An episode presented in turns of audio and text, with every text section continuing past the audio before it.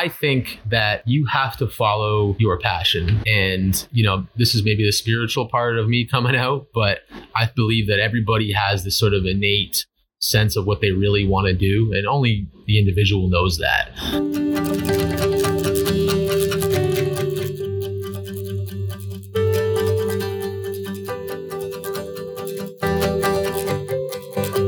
Welcome to the very first episode of Arts Anatomy, the podcast where we take you through the ins and outs of creative careers. The voice you just heard was none other than Stephen Hoffner, who is the head of the Video Production Online program at the Toronto Film School. We're going to jump into Stephen telling us all about how he started his career. I can honestly tell you I would not have been able to get in with the NHL if it wasn't for two things. One was my dear good friend who worked at the NHL, and they were looking for a video editor. And, you know, I always saw myself as a producer, director, and, you know, video editing I had learned along the way. So it wasn't something that I was like trying to, you know, get in with. But when that spot opened up, I was just super excited. I grew up a hockey fan. It was basically a dream come true to work for the National Hockey League as your first job, literally a month after I finished university. So super grateful for that.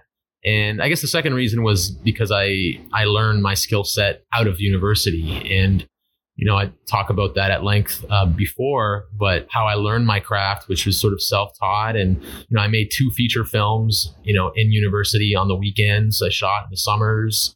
And, you know, short films. I mean, I had my day-to-day drama theater degree from U of T. And then I was kind of like Batman, Bruce Wayne, you know, like I had a double life as a filmmaker and as a student. So, cause at U of T, they actually don't teach anything practically. So I had to sort of take my own initiative. And that was how I got in. And, you know, I was 22 or 23, but again, it was that network. You know, you never know who you're going to meet, and always welcome people with open arms because you just never know where it might lead. I read that you moved relatively quickly up from cutting videos through to what you wanted to do in producing. How did you manage to take those steps into taking that opportunity that was, you know, not necessarily your dream career of editing and turning it into an opportunity to produce? You know, I think it's just anything in life. Like when an opportunity rises, you got to take it. And you know, I was fortunate enough to be an editor there for 4 seasons, but I realized that I wanted to do more. So I literally wrangled up a budget of, I think it was like $6,000 to do a half-hour documentary for the NHL Network. And that was just kind of like a bonus thing I just wanted to do. And it was because I worked with hockey operations and NHL officiating. So it was a documentary on a couple of the referees. And it was such a dream project for me at the time. And it was something that I just took initiative on my own. You know, I certainly could have just been an editor and kind of almost been a lifer there if I really wanted to. But I didn't want that. I wanted to keep pushing forward. So, you know, I put this project forward and I was like, I want to do this, you know, and they gave me the keys to do it. And, you know, if you know, a real production budget for a documentary is not $5,000. It didn't look like it. And we really sort of pioneered a new age of access for players. And sure enough, HBO got on board a year later to make their 24/7 series. And I feel like our piece that we did kind of pioneered that a little bit, which was super exciting. And I guess a year after that, the people at NHL Studios in New York likened the project that I shot. And they were like, hey, like we want to hire a new features producer for NHL.com. And that was how I moved up the ranks there. And I was lucky enough to do that for 6 years. I know a lot of people, when they get into a genre, they stay there, but your career has seen you move from documentaries to scripted. What is it like to move between? Is it difficult? Do you find it easy to kind of switch your brain from scripted to documentary? Is there a difference? You've done your homework on me. I appreciate that. It's funny you say that because it's tough when you get sort of branded as one type of person. And people, you know, when you work at a sports league for so long, they go, oh, that's all this guy knows. He's a sports guy. And I really never saw myself as a sports guy ever. It was just kind of the first job that I got into, which happened to be a sports league. But I always thought of myself as a filmmaker, as an artist first. I always tried to bring that flavor to anything that I did at the NHL.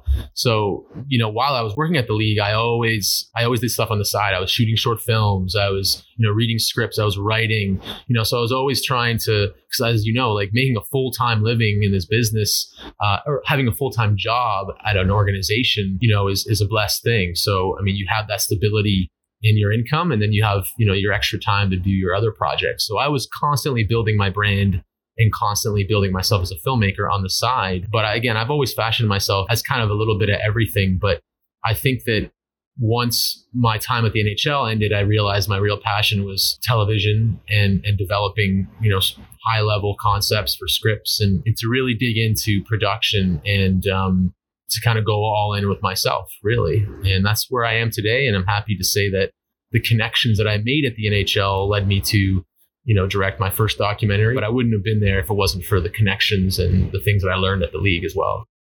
So do you think people who are kind of coming up into their own career should be worried about jumping onto genres that they want to do in the future? Or do you think they should just be focused on jumping onto whatever opportunities they can, as opposed to getting stuck in this genre? You know, for example, with you with sport, if someone wanted to make horror movies, if the opportunity came up to edit for NHL, What's your advice? That's a good question. I mean, I think that you have to follow your passion. And, you know, this is maybe the spiritual part of me coming out, but I believe that everybody has this sort of innate sense of what they really want to do. And only the individual knows that. And, you know, for me, I mean, yeah, I mean, I could have stuck it out at a sports league and video edited my whole life, you know, potentially, and worked with some great people. The environment was great, but, you know, that's not really what I wanted to do. And I knew that. So you have to take, there's risks that come with that for sure. But I guess my advice is, you know, certainly you have to be wise, right? And I think that a lot of the time people don't take opportunities because, well, that's just not what I want to do, you know, as a pivot, you know, because again, if you're making a business plan, you know, things come in up, you know, valleys, right? It's not the stream of just this one line of how you get to someplace. Sometimes you got to veer left, you got to veer right, and then eventually you'll land the plane. So, you know, I think it's just important that if an opportunity comes, that make no mistake that if it's going to compromise all your time, then maybe it isn't worth it. But in the sense that, you know, I was using the example before when I was, you know, working with the league and I had time to work on my weekends. I had time to work in the evenings on my other projects while getting a paycheck, while still doing what I love to do, but not in the, you know, the way that I exactly wanted to do. But it's finding, you have to find time to do what you love, no matter what. And if that genre or I guess specialty rather of the profession takes that away from you, then I would second guess it. But certainly give long thought to, you know, taking a job that it might advance your skill in ways that you might not even think about, you know, so it's all about balance. But at the end of the day, it's working hard for whatever you want. Talk to us about your new documentary.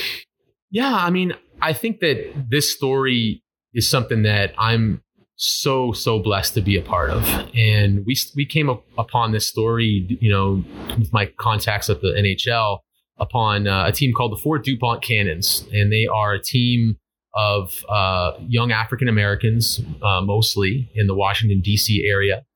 The area is kind of an impoverished area in Southeast. And, you know, we went there to do a trailer to kind of see what was there a year and a half ago. And we were just blown away by what these kids were all about. And they were just amazing. And we were like, we got to tell this story. And, you know, we were fortunate enough to find a private investor who was a very good friend of my partner on the project, AJ Messier. And this man was an amazing man. And unfortunately, he passed away like literally months before we were supposed to go to picture. And, you know, we were looking to, I guess, lock a budget with him and his newfound production company. And it would have, you know, been much easier to produce this with him in our lives. And it was a tragedy. And it wasn't completely surprising because he suffered from a very rare disease, Hunter syndrome. But, you know, it certainly set us back in terms of us telling the story. But, you know, me and AJ got together and we were like, we still need to tell this story somehow, some way. So basically the both of us decided to just go all in and do it ourselves. And, you know, it's funny how the universe works, because I almost feel like the more money we had, the more people involved, I don't think we would have got the authenticity that we would have had, because the things that happened during the course of the year, you know, if you're at Christmas with a family, you know, in a small little house in Southeast DC, I mean, it's hard to imagine a crew of like four people with a boom guy, you know, getting a proper authentic Christmas dinner. You know, we were at the special moments in these kids' lives and these families and Coach Neal. And so we followed them for a year, and I'm proud to say that Coach Neal was inducted into the USA Hockey Hall of Fame. That's going to sort of be the climax of the film, lucky for us. And, you know, but again, it was a lot of blood, a lot of sweat, a lot of tears, but it's, I think it's really come together, and I'm really excited to share with the world. The NHL has definitely opened doors for us and their social impact group. And I'd be remiss if I didn't mention Kim Davis and Stephen Walkom, who've helped me along the way. And you were talking about kind of going all in and doing it yourself. I feel like that's kind of the mentality you had when you were founding your production company, 383 Production. Could you talk to us a little bit about when you decided to start that and kind of leave the NHL to... Mm-hmm. You know, make your own business, because that can be a bit of a scary jump for some people. Absolutely. Yeah. I mean, I transitioned. Well, it's funny because my job at NHL transitioned to Walt Disney Company. So I was there for a year. Long story, sort of corporate matter, but I was working under the Walt Disney Company for a year. And, you know, to kind of transition to that into my own business, into my own, you know, film, because really I couldn't really make the film if I was going to be working there. And, you know, timing just worked out that the job just was kind of disappearing from Walt Disney. And for me, it was an opportunity to kind of go all in with my own endeavors. And, you know, I think it's definitely scary. And, you know, at first I was like, okay, I'll try to get a job, you know, somewhere else. But, you know, that was my first thought, but, you know, that's not really what needs to happen, you know, because I realized that, I mean, I was producing stuff on my own for many years before that, independently, and my business was slowly growing on the side. And again, I talk about that, you know, always kind of doing stuff on the side with your job, right? And I've been doing that for 10 years, and slowly but surely, it kind of became its own income.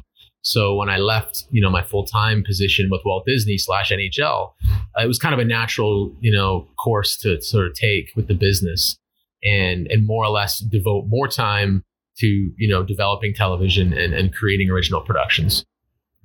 So I think we're just about out of time, but I just wanted to get your closing thoughts outside of kind of always be doing stuff on the side.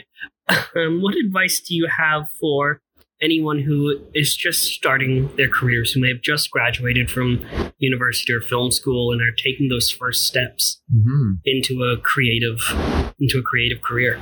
Yeah, no, great question. Get asked it all the time. And I say that the first thing I would say is make sure that you have lots of friends. Make sure that you have connections with your teachers, anybody in the industry, because in this industry, a resume, you know, is cool, but it's not really necessarily what people hire. You know, this isn't like HR where, you know, people looking for the buzzwords and stuff like that. People want to see what you've done in many capacities, at least in producing and directing and editing and whatnot. So, you know, to get those opportunities, I can't say it enough that, you know, it's so important that you take advantage of those people that you know. And again, it could be anything in this industry, whether you're in audio, whether you're, you know, a YouTuber. The connections that you make are going to be your ticket into the industry. And then what you take away from your educational experience is what you're just going to bring to the table. So that would be the first thing I would say, and take advantage of the online networks like the Facebook groups and a lot of the postings on there and things like Mandy. And there's lots of opportunities, especially in, you know, major cities. Certainly in the smaller cities, you know, you can take your own initiatives and start your own business, but always have, if you're starting your own business, I'll say that it's important to have a business plan. You know, don't just wing it and just start, hopefully people will call you, you know, have a plan and see it through. Thank you so much for your time today. Absolutely. Thanks for having me. Thank you for listening to Arts Anatomy. Make sure you tune in next time where we have Roxanne Resch walking us through the world of visual effects. And I'd like to thank Trent Hawkins, who is my wonderful editor. Our intro music is Euphoria by Cody Martin, and we'll see you next time here on Arts Anatomy.